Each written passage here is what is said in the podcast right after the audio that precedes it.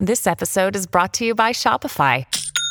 Forget the frustration of picking commerce platforms when you switch your business to Shopify, the global commerce platform that supercharges your selling wherever you sell. With Shopify, you'll harness the same intuitive features, trusted apps, and powerful analytics used by the world's leading brands. Sign up today for your one dollar per month trial period at shopify.com slash tech, all lowercase. That's shopify.com slash tech.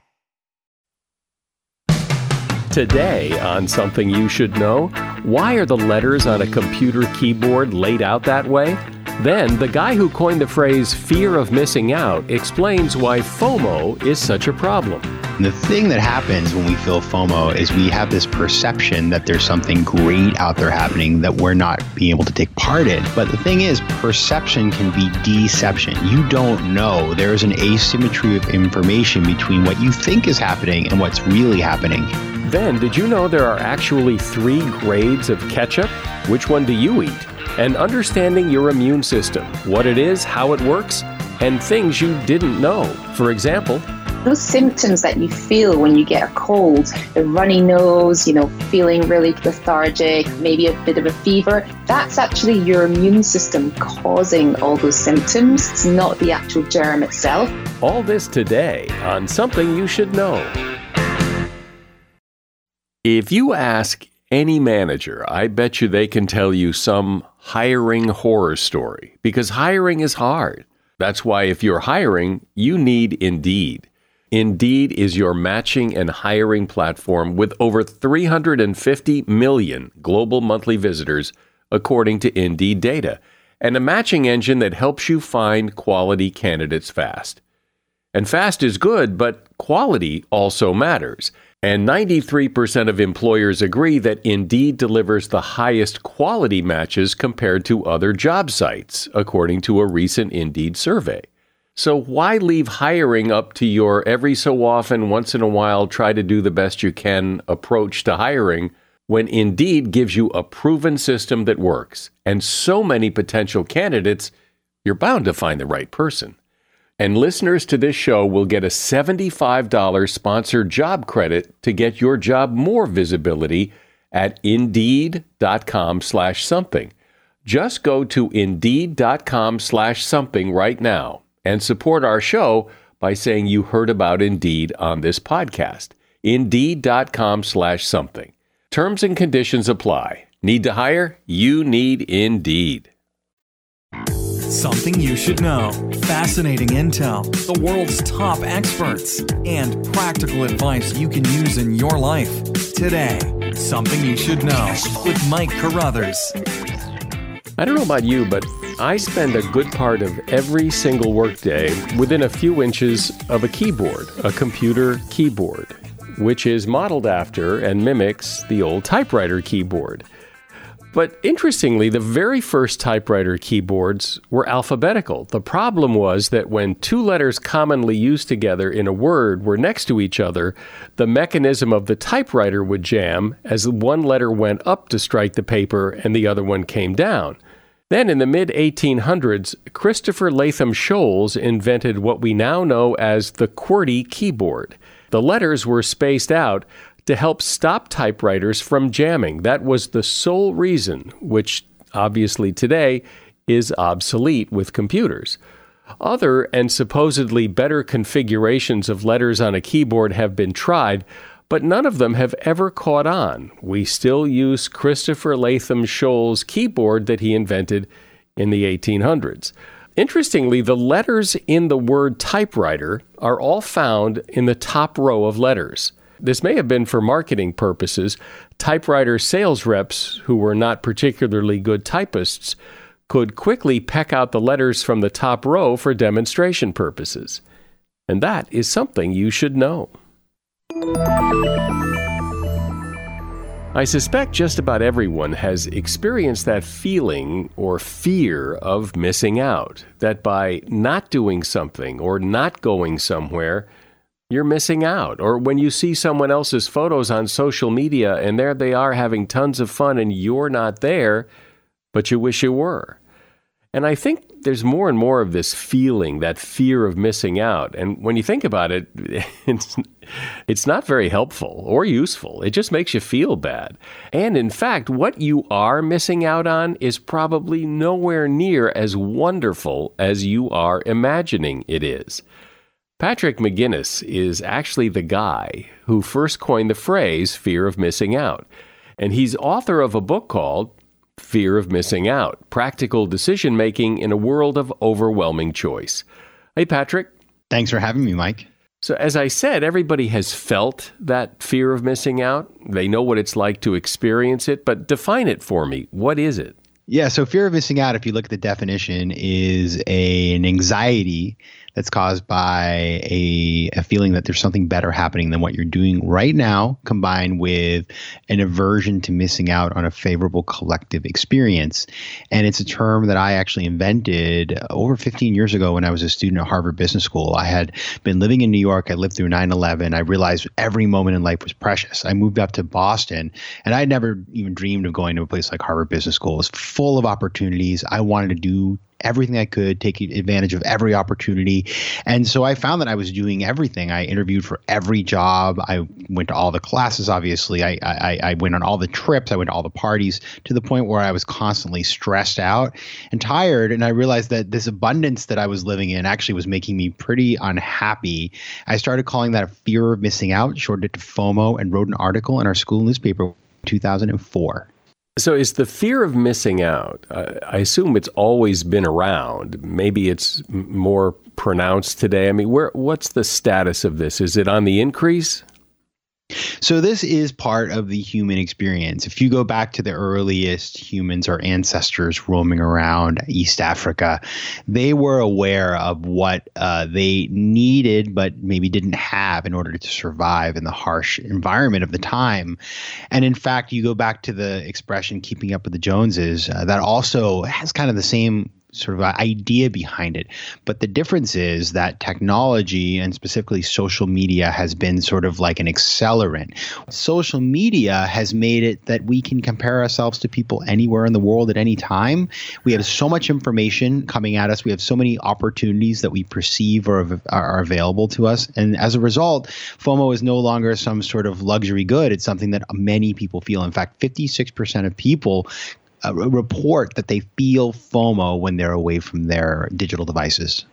And what's interesting to me is I understand the fear. I have felt the fear of missing out. But usually what you find out is that you didn't really miss out on much, probably. And yet we don't seem to learn from that, that the next time it happens, we're just as fearful that we're missing out. But most of the time, we're probably not missing out. Things always look better from a distance, it seems, than they really are. You're exactly right. And the thing that happens when we feel FOMO is we have this perception that there's something great out there happening that we're not being able to take part in. But the thing is, perception can be deception. You don't know. There is an asymmetry of information between what you think is happening and what's really happening. And that's why a lot of times, you know, you talk to people who are older and they say, well, you know, I don't have a lot of FOMO about, say, going to that bar or going to that party because I've done that already, right? I know know what that is. And so our FOMO evolves over life. Maybe as you get older, your FOMO is about missing out on spending time with your grandkids, right? Because that's the new thing that you want to do. But but as we gain more information and life experience, the things that maybe in the past provoked our FOMO, we have the ability to make a decision based on facts and information about whether or not it actually is worth spending time worrying about. Is it ever worth worrying about? I mean, if if you're missing out, you're missing out. There really isn't much you can do. So, so what's the worry? What is it? We're, is it really worry? I think it is, because at the end of the day, human beings, we are uh, we are we are wired to want to maximize our experiences and do the most that we can with our lives. And so when we feel FOMO, FOMO can be something as silly as, you know, oh, I wish I was at this party, or I wish I went on this trip or something. But it can also be deeper. It can be about things like, I wish I had um, changed jobs. I wish I had studied a certain thing. I wish I learned how to do this. And in fact, when we feel FOMO in those ways, I think it's actually a very beneficial emotion, because what we're learning is we're learning about things that we wish we could do and maybe we can in fact do, and we're getting that little tap on their shoulder to say, you know what, why don't you try that, and why don't you figure out if that makes sense, why don't you uncover whether or not perception is deception or perception lives up to reality, and if it does, then go out and do that thing. It's just, I guess now we have so many more things we might want to do because we can see glimpses of them. And and that, so how do you turn this off? How do you say, oh, look, I, uh, I can only do one thing at a time, so I need to like not stress about what I'm missing? So there are two big things you need to manage when you want to deal with your FOMO. So FOMO, as as we've talked about, is partially one of the things that causes it is this information overload. The fact that we're getting all this, these pings of information from social media or, or all the other media we consume. And and so that's one thing you have to deal with. And the second thing you have to deal with is this perception issue of thinking something looks really great. And so for the first one, which is the, all the information we're taking, you have to limit the amount of of information that you're consuming. So for example, one great way to do that is to carefully monitor how much time you're spending online, take apps off your phone, quit social networks. You know, you can't be on fifteen social networks. It's really, it's damaging. Or when there are certain people who you're uh, connected with that give you these feelings of FOMO that don't feel good, stop following them. I, I do that all the time. So that's that's one part of it. This, the other part is thinking about this perception issue. Is it as good as it looks? That's where it comes down to doing some critical thinking. So all the time we have these stim- stimuli about things that look really great. Say it's like, uh, oh, my friend started a company and they quit their job and now they're an entrepreneur, and well, I'm just working at this job and, you know, punching the clock, and boy, I wish I was, you know, my own boss. Well, that could be interesting, and there's some FOMO there, and maybe that's what you're meant to do, but uh, why don't you actually start to think deeply about that? Is this something that, would I even like doing this? Do, am I wanting to take this kind of risk? Am I comfortable working all the time? And thinking about whether that's even available to you or something that you would enjoy. And, and as you do that, you can start to fill the fear of missing out with facts so that you're making decisions and feeling feelings based on the world around you and not something that you've cooked up in your head. Well, you know what's so insidious about this too is that, so you're saying, get off of some of these social networks and, and turn your phone off sometimes. But but that in itself creates more, because if I turn my phone off or if I'm not on Instagram, what am I missing there? Yeah, you have to replace it with something else. And so what what I what I talk a lot about in, in my work is, and I, when I when I when I got really deeply into this topic, so you know I had invented the word, but then when it became famous and was in the dictionary, I decided to really look into it. And clinical psychologists have spilled tons of ink in real in really prestigious journals talking about how to overcome FOMO, because it causes, you know, mental health problems and productivity issues. And what what I've learned, a big part of this is that when we feel FOMO, we are stuck in our heads. We are inventing a story that may or may not have any correspondence to reality because of these apps and these things we're looking at. And so what you need to do is get out of there and live in the real world, whether that means, for some people, that could be meditation. It could be taking part in some physical activity. It could be calling somebody. But you want to get out of the screens, get out of your head, and live in the real world. And when you do that, you find that um, when you've replaced that digital stimulus with real world activities, uh, you, you, you don't miss the the the virtual world so much because you have a full life in the real world. I think that people know on some sort of realistic level that what we see, what other people post, what is presented to us on screens and wherever else is not real. It's it's always made to look good. Nobody's going to post something that makes them and their experience look bad.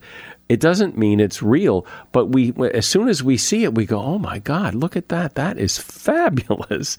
And it, and it might be fabulous, but it's probably not as fabulous as it looks. You, you, I live in New York City, and the amount of times that I see, it's not always, I don't want to pick on kids, but it's oftentimes teenagers or, or kind of twenty somethings that are spend thirty minutes trying to get that perfect snap, right? And we see that with celebrities the same way. We see some celebrity whose life looks perfect, and then we find out that actually they're deeply depressed, or that they're in a, you know, sort of in an addiction situation, end up in rehab.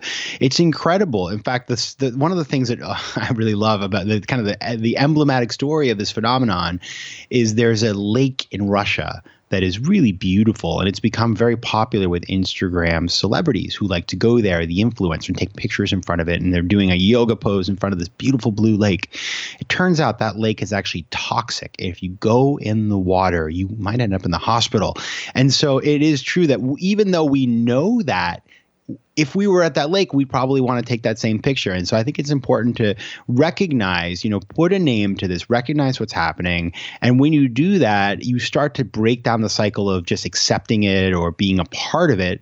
And and and, and you actually try to get out of that mindset, because I think people are getting tired of all of this. And, and so it's important that we start kind of trying to reclaim reality. We're discussing the fear of missing out, FOMO, and we are talking with the guy who coined the phrase. His name is Patrick McGinnis, and he is author of the book, Fear of Missing Out, Practical Decision-Making in a World of Overwhelming Choice. Hey, a shout out to Claritin for supporting this episode and providing us with samples. You see, I'm what you call a seasonal allergy sufferer. Stuffy nose, watery eyes. If you have seasonal allergies, you know what I'm talking about. I don't sleep as well because I'm all stuffed up. Food doesn't taste as good. Luckily, though, for those of us who live with the symptoms of allergies, we can live Claritin Clear with Claritin-D. Now, I know people with allergies who just, you know, they just live with it. And, well, that's a strategy. But why? If there's relief, why not try it? Claritin-D is designed for serious allergy sufferers. Claritin-D has two powerful ingredients in just one pill that relieve your allergy symptoms and decongest your nose so you can breathe better. Everyone in my house who has allergies takes Claritin-D. Ready to live as if you don't have allergies? It's time to live Claritin Clear. Fast and powerful relief is just a quick trip away. Find Claritin-D at the pharmacy counter. Ask for Claritin-D at your local pharmacy counter. You don't even need a prescription. Go to Claritin dot com right now for a discount so you can live Claritin Clear. Use as directed.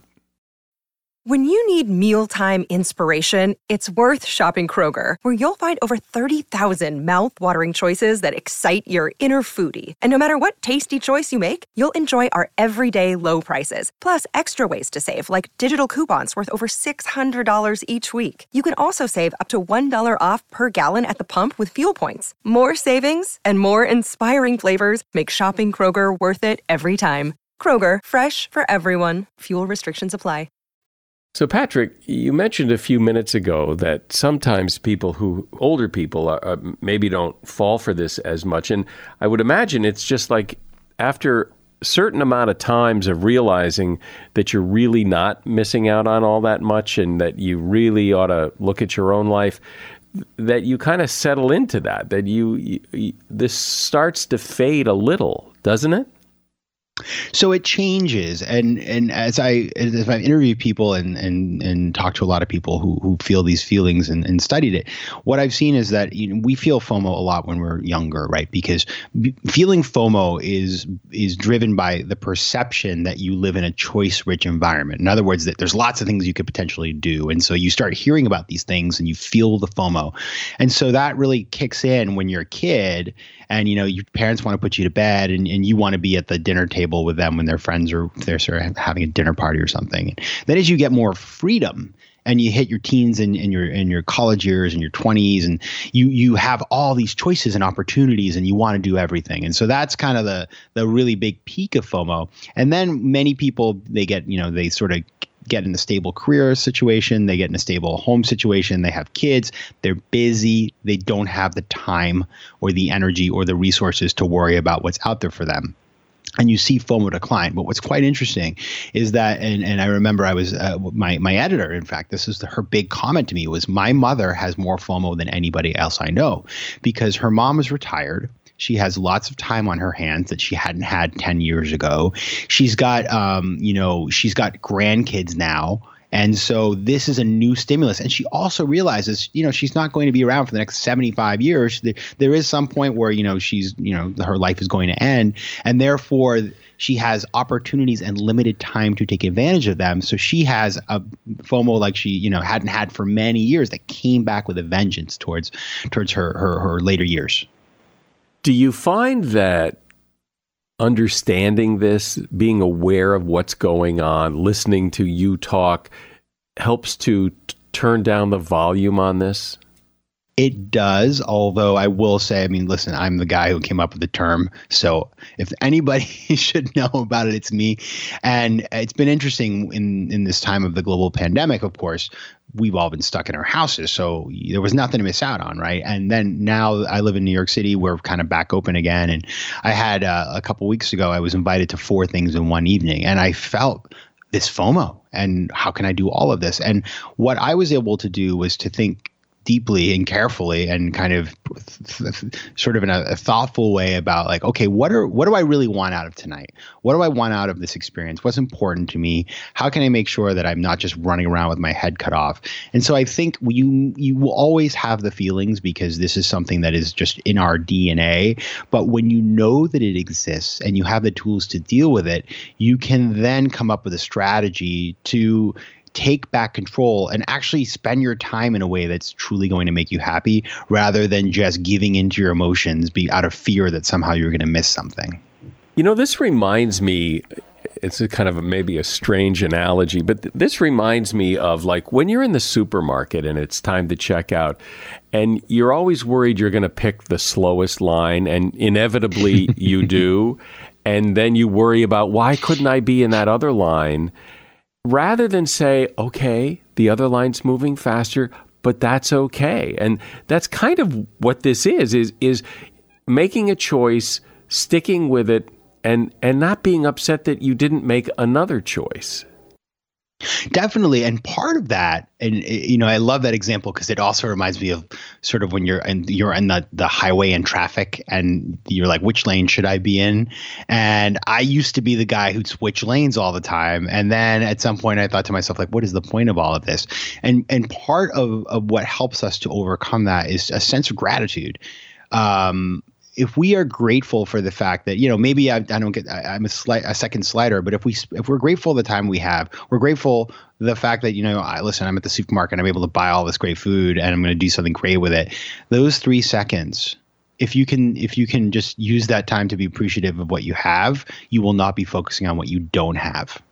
So it makes a big difference. Yeah. Well, I remember hearing somebody say, and I, it, this has stuck with me for a long time, that it's not so much the decision that you make, like when you're faced with four parties to go to and you have to pick one and then you worry you pick the wrong one. It's not it's not which whether you make the right or wrong decision. It's making a decision and committing to it and not looking back and wondering. Just pick one, move on, and and it just makes life easier.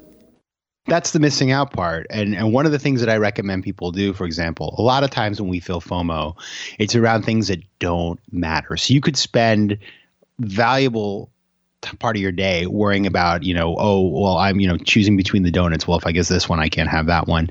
And so what I tend to do as a way of just moving beyond decisions and sticking with them is I'll actually just flip a coin, or I like to look at my watch. And if it's, you know, that second hand is on the left side, it's one thing or the other. But I basically outsource those small decisions. So I don't waste time and energy on them, because the more time you spend, the more it's you sort of fear missing out, the more you've got invested in that decision. And then once you've made that decision, you just stick with it and move on to the next set of decisions.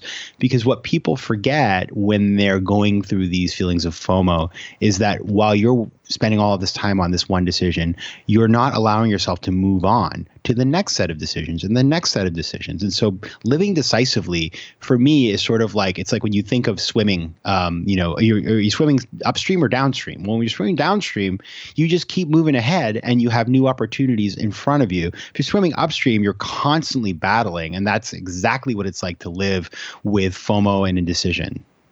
Yeah, what you just said, I mean, think about it. If you're wasting time or, you know, spending time figuring out which donut to pick, what are you not doing because you're spending time doing that? Everything. And that's what happens, is that people, a lot of times when we, we aren't decisive, part of that is that it's a It's a it's a method of procrastination. It's like, well, you know, I actually have to deal with some major things in my life. I've got to decide where I'm going to college, or I have to decide about my job. But if I spend the next thirty minutes deciding about what I'm going to have for lunch, then I can put off this other thing. And so it's a it's kind of a form of self-sabotage. And I think we, we as I say this, I hope you're thinking about, everybody who's listening, about how you do that. Because I'll, I, it's kind of like with emails. Like, I'm happy to answer all the stupid emails, but I, I accumulate the ones that are really important. And so, you know, you get to the end of the day and you answered fifty-five emails except for the three that really matter. You're doing the same thing when you waste all your time on small decisions and then don't deal with the big ones. Not to beat the analogy drum too loud here, but it it it, it it also reminds me of the the person you go out to dinner with, and it's their time to order, and oh my God, well, I kind of feel like chicken, but um, how is the how is the steak prepared? Oh, pick something, just pick something. It isn't going to matter, but. People, like you say, they, they're so indecisive because if they get the chicken, they're going to miss out on the steak. And what if the steak's really good? And, but but none of this means anything.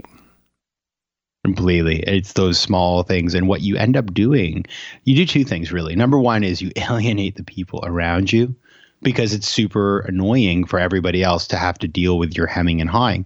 But number two is you're sending a message out to the world. And this is, you know, it's one thing if you're at dinner, but this I'm really thinking about more in, when it comes to things that are, you know, in, in the work setting or in the family setting, is when you're indecisive all the time, you undermine your credibility in front of other people. And other people won't come to you when they need a decision made, right? They just assume that you're going to be unable to commit to something. And that's that's a huge issue. Yeah, well, think about it. I mean, if you think about the people that you see that are indecisive like that, they are annoying, and, and, and you don't look at them as favorably versus the person that just says, I'll have the steak, medium rare, and move on. And just, you know, I like that guy. He, you know, he knows what he wants, he gets what he wants, and good for him. Yeah. And think about any leader that you respect, right? I mean, everybody has people, uh, they're historical figures, whether it's a Martin Luther King or a Gandhi or or Franklin Delano Roosevelt or whatever. Um, the one thing you're not going to say about those people is, well, you know, Rosa Parks, she was indecisive, right? Of course not, because leaders are decisive people. And so learning how to be decisive, and it starts with the small things, right?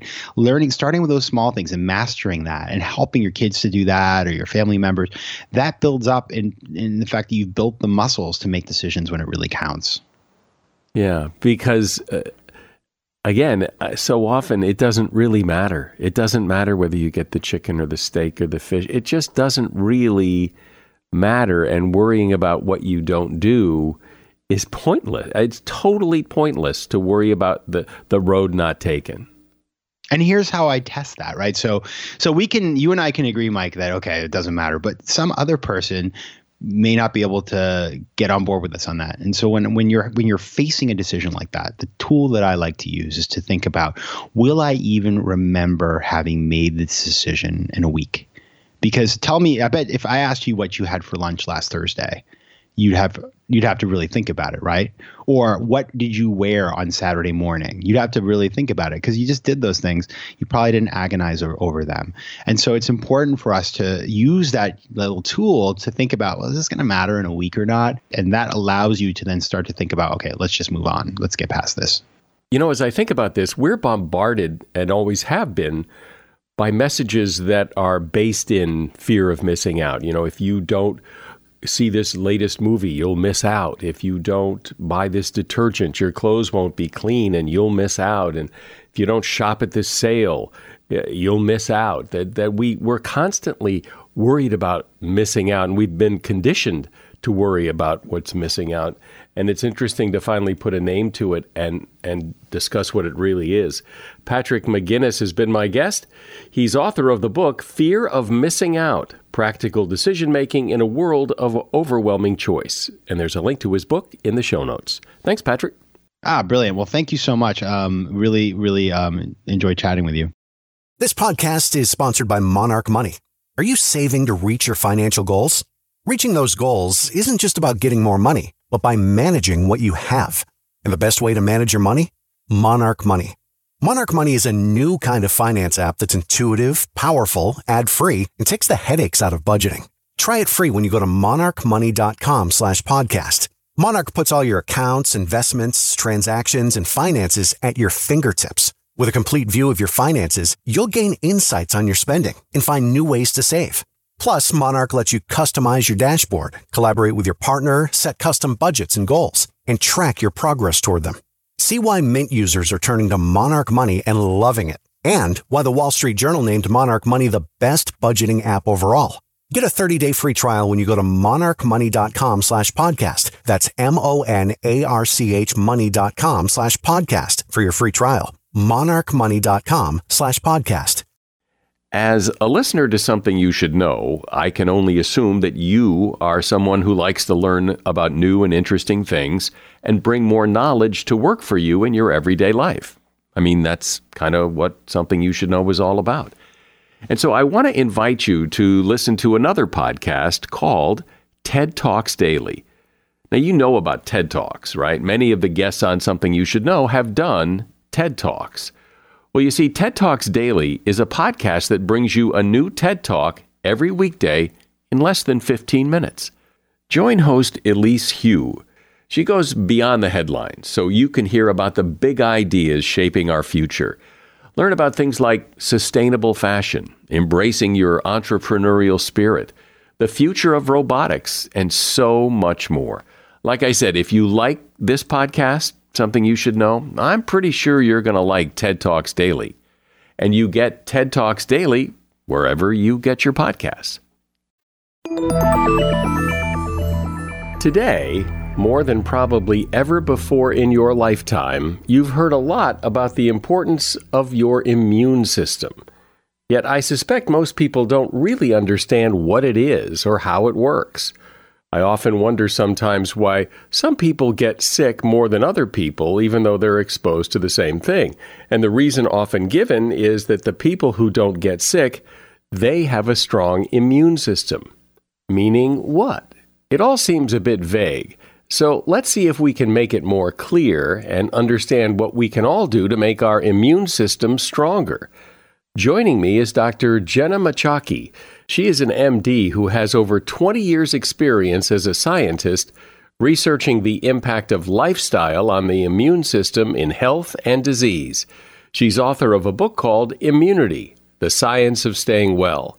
Hi, Doctor. Thank you for having me, Michael. So when you describe a person's immune system, what is it you're describing? It's not a thing you can point to, you know, like you can't say, oh, your immune system is right there next to your kidneys. It's not that. So what is it? I mean, that's the beautiful thing about the immune system is that it's not in one place. It's everywhere in your body.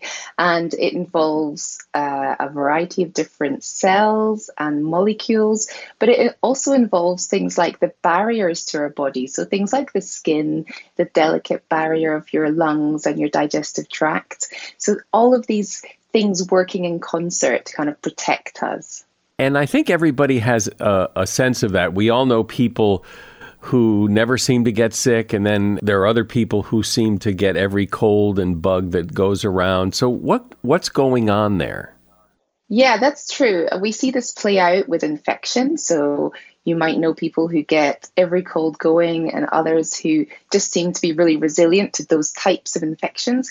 And we're really immunologically diverse as a population. And this is kind of by design. So the immune system throughout our evolution has been designed to make us all unique. So the, ge- the genes of the immune system have a really unique way that they're passed down from a mother and father to the child to make sure that child is even more immunologically distinct from them. Now, then when it comes to infection protection, it means that we have this diversity. So we're not going to die out as a species if some pandemic comes along and starts, you know, really wiping out parts of our population, because there'll always be people who are really resilient to that particular uh, type of germ. So two people could be exposed in the same way to the same infection, mm-hmm. the same cold, the same virus, whatever. One person gets sick and the other person doesn't. Yep, that's right. So this comes down to many factors, one of which is something called your compatibility genes. So these are genes that the immune system uses to encode for special proteins that help kind of switch on your immune defenses when you get that infection. So we all have a real unique set of these genes. Um, and we see this play out with, with both with COVID right now, but also with um, infections generally. And we also see this play out with vaccine responses. So we all have a slightly different response to vaccines because we're all immunologically unique. But then you layer on top of that all this myriad of, of other factors that shape our immune system from the moment we're born. So things like, you know, the stress uh, of our day-to-day life and general life load, how physically active we are, how old we are, how well we sort of take care of our body, you know, all these other kind of social factors that are really going to influence our overall health. This is also going to make us all slightly different in how we respond to infection. So help me understand, uh, I get, I, I have a some bug, some germ on my finger, my hand, I touch my eye or I touch my nose and and it goes into my body and tries to infect me. And if it doesn't infect me, it's because what happens. And if it does infect me, it because it's because of what happens. Yeah, so that, that bug that you've accidentally passed into your body, you've given a helping hand into your respiratory tract, for example, then there's going to be certain defenses there to try and prevent it from getting into you. So the mucus and the, the bacteria, the good bacteria that live Uh, on and in your body. Uh, there's certain immune system molecules that are being produced in those areas that are preventing that germ from getting in. But if it manages to beat down those defenses, um, then it can really get into our cells, start uh, replicating uh, and really starting to cause an infection. And then you get whole armies of immune cells being mobilized from around the body and sent to that particular area where the infection is. And then the battle begins. So how well that infection gets into you and how well you can battle it off is all going to be um, dependent on this whole mixture of factors, from genetics to, to lifestyle and diet and age. Also things like vaccinations um, and exposure to other infections. And there is a point of no return, right? So once once you start getting sim- once I get a cold and I can feel the cold coming on, there's no stopping mm-hmm. it. You can't like stop it in its tracks and make it go away. Once it's in and it starts, doesn't it have to like run its course? Yeah, sort of. That's a good way of putting it. So that uh, those symptoms that you feel when you get a cold, the runny nose, you know, feeling really kind of lethargic, a bit withdrawn, um, maybe a bit of a fever, that's actually your immune system causing all those symptoms. So most of the time, it's not the actual germ itself. It might be causing some damage um, in where whichever organ it's infected, for the, the lungs, for example, but it's really the immune response trying to make that really hostile for the germ so it cannot replicate. That actually leaves you with all these um, lousy symptoms. But also in the immune system's response to the infection, as it's fighting off those little germs, it's producing Um, molecules called cytokines that start acting on your brain, and they tell your brain to change your behavior, because the only way that you're really going to get well uh, in the quickest way possible is if you kind of triage all resources into infection fighting. So you're going to maybe want to just lounge on the sofa instead of going to work. Um, you might uh, have a change in appetite, change in energy levels. So we call these sickness behaviors. So this is what we should be tuning into and listening to so that our immune system can really do this battle. And then, all being well, you clear the infection and the immune system kind of tidies up all the damage and everything resolves and going back to the status quo. I want to ask you about vaccines, because every year, for example, we have a flu vaccine and they develop it in advance. And sometimes uh, the vaccine isn't exactly for the flu strain that we got. Still, people say you should still get it because it can help, even though it's not the exact vaccine for this exact flu. Is that true? In some respects, yes, because there might be some little molecular patterns on that um, flu shot uh, that that helps your immune system to recognize the, the strains of flu that are going around, even if they're not a exact match. Um, so it still is worthwhile having. And also your your immunity to influenza um, decreases over time. So what we find is different infections induce different amounts of immunological memory, we call it. So this is kind of a recall response that your body says, oh, I've seen this infection before, so I've got cells already prepared to fight it, so it's much quicker to get rid of it. But for some infections like influenza, this memory response disappears a lot quicker, so it can be helpful to have that boost with the vaccine every year. So we also hear that food plays in a, you know, you have to eat well, you have to sleep a lot, you have to you do the you live a healthy lifestyle. It's good for your immune system. You've sort of implied that already several times, so so I assume that's a true statement. But but how does that work, and what foods, and how much sleep?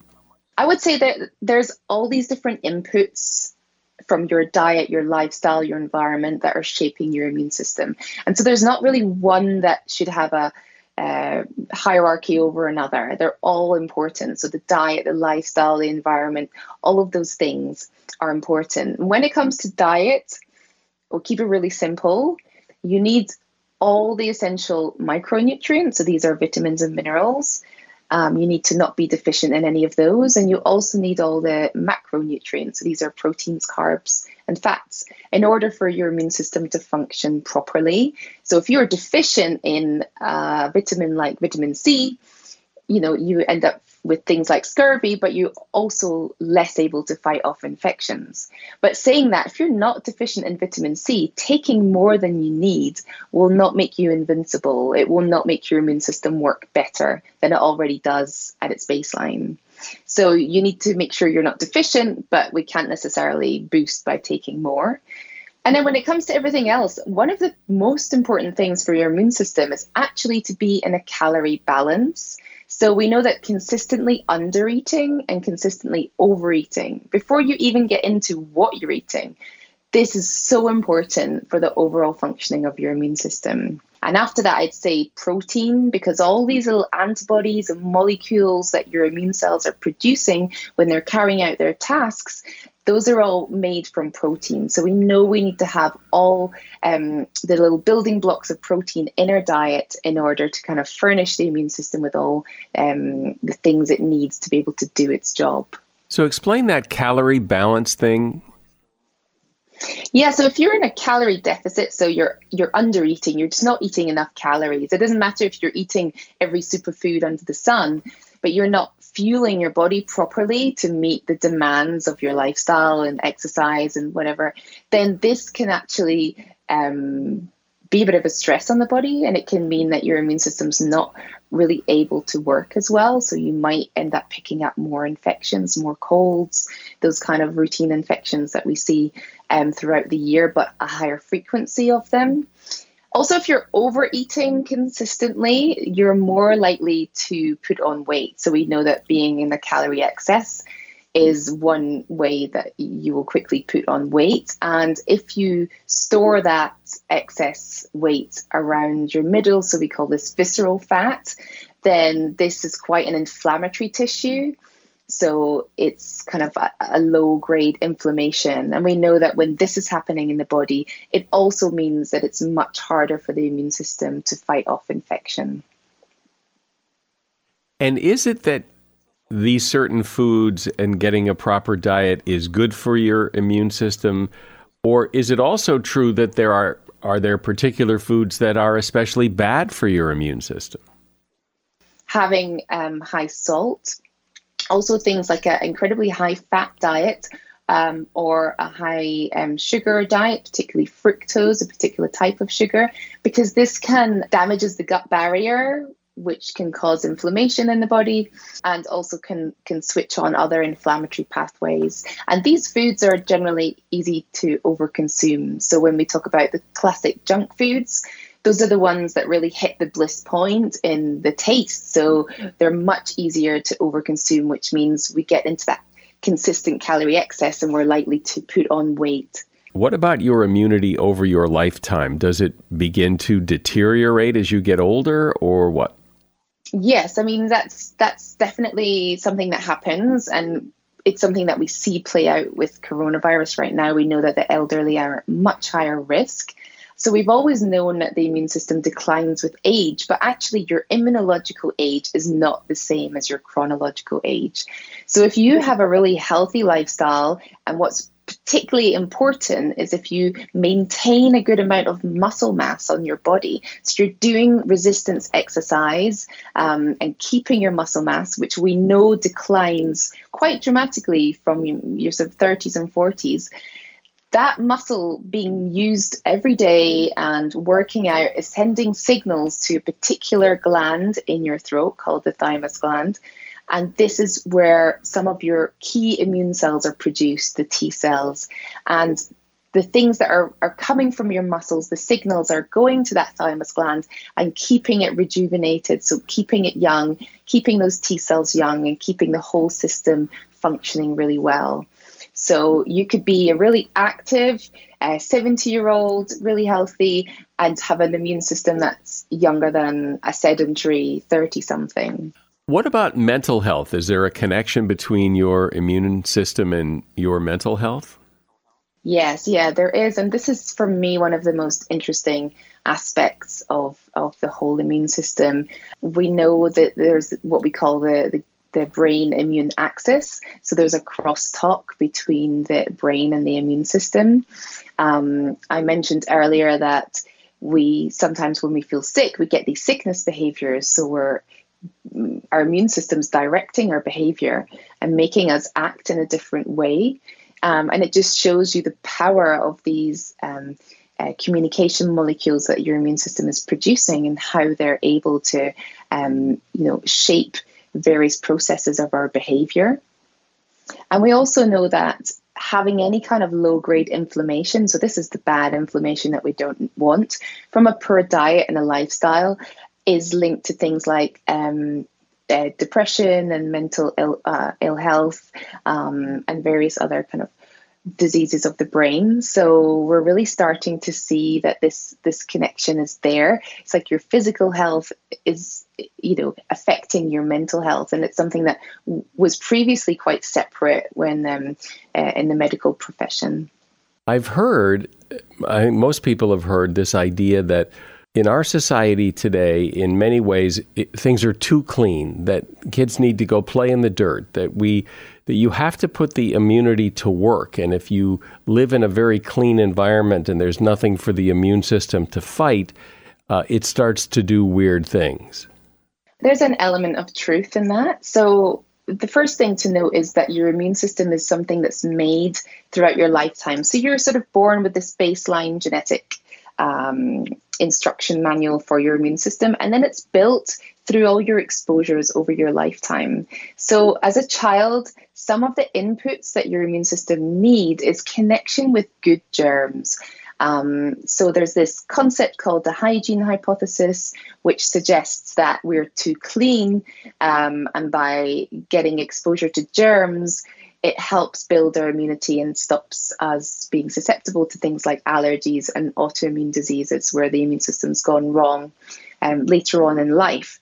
And that hygiene hypothesis has kind of evolved into something called the old friends hypothesis, which really means that it's not about hygiene. You still need to wash your hands before you eat, after you've been to the toilet. You still need to clean surfaces where you've maybe been, you know, chopping raw meat or something.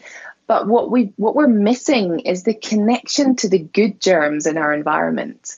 So if you consider that every surface that you're surrounded by, the air that you're breathing, they all have their own microbiota. So they're all full of bacteria.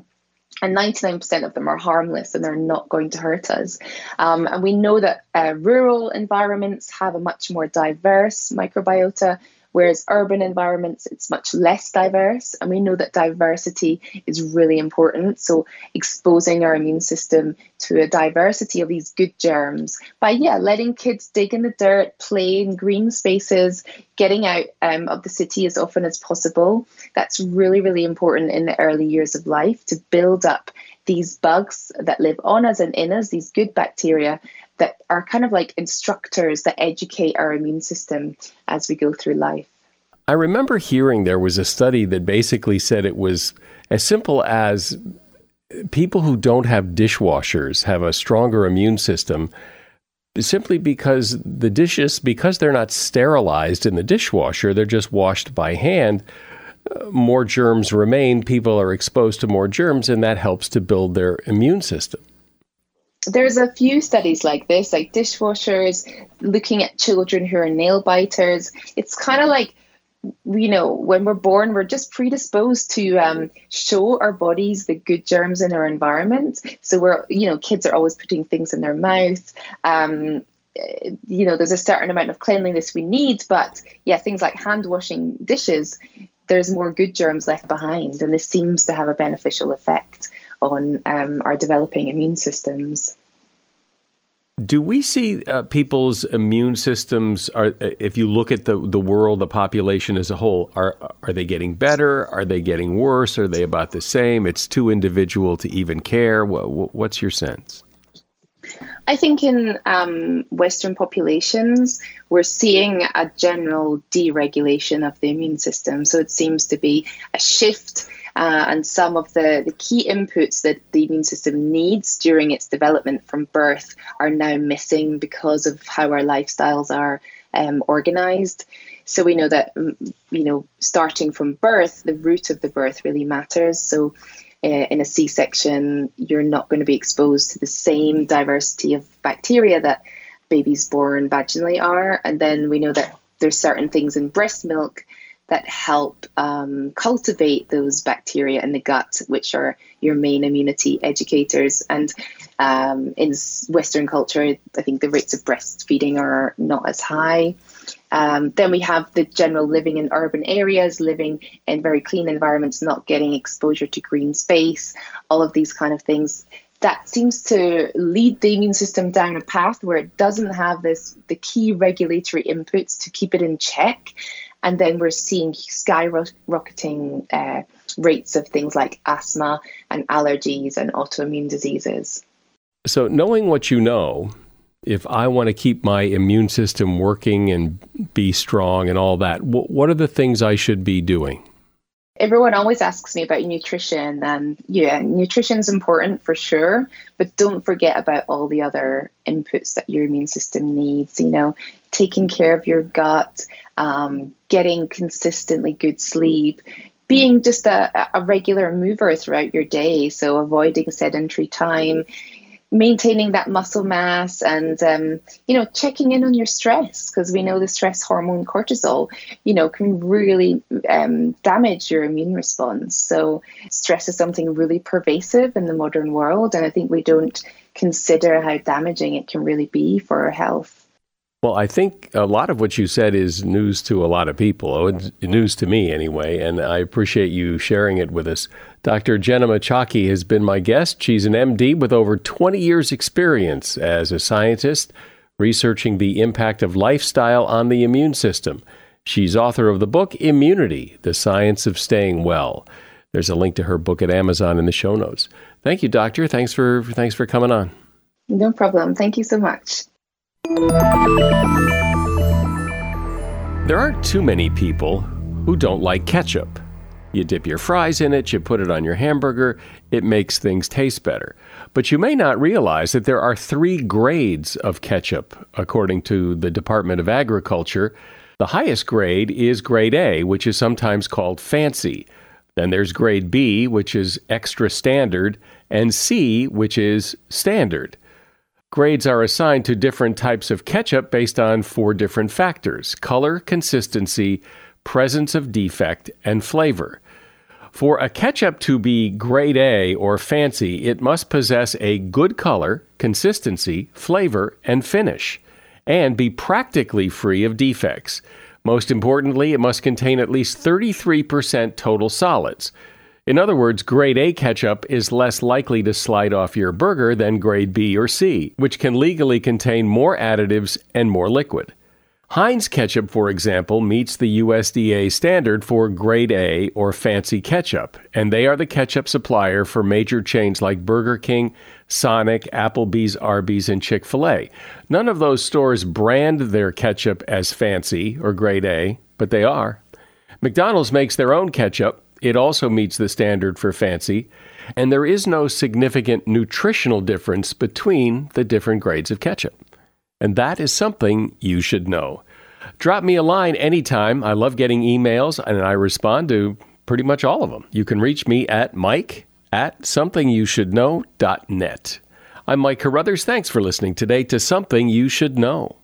The Bigger Pockets portfolio of podcasts are worthy of your investment. We're having a real conversation as real real estate investors. New episodes available every day. It's important to buy where it makes money and not necessarily where you want to travel to. Bigger Pockets, On the Market, Rookie Real Estate, or Money Podcast. The purpose of flipping is to create more cash so then you can reinvest into other types of properties. The Bigger Pockets podcast on YouTube or wherever you listen.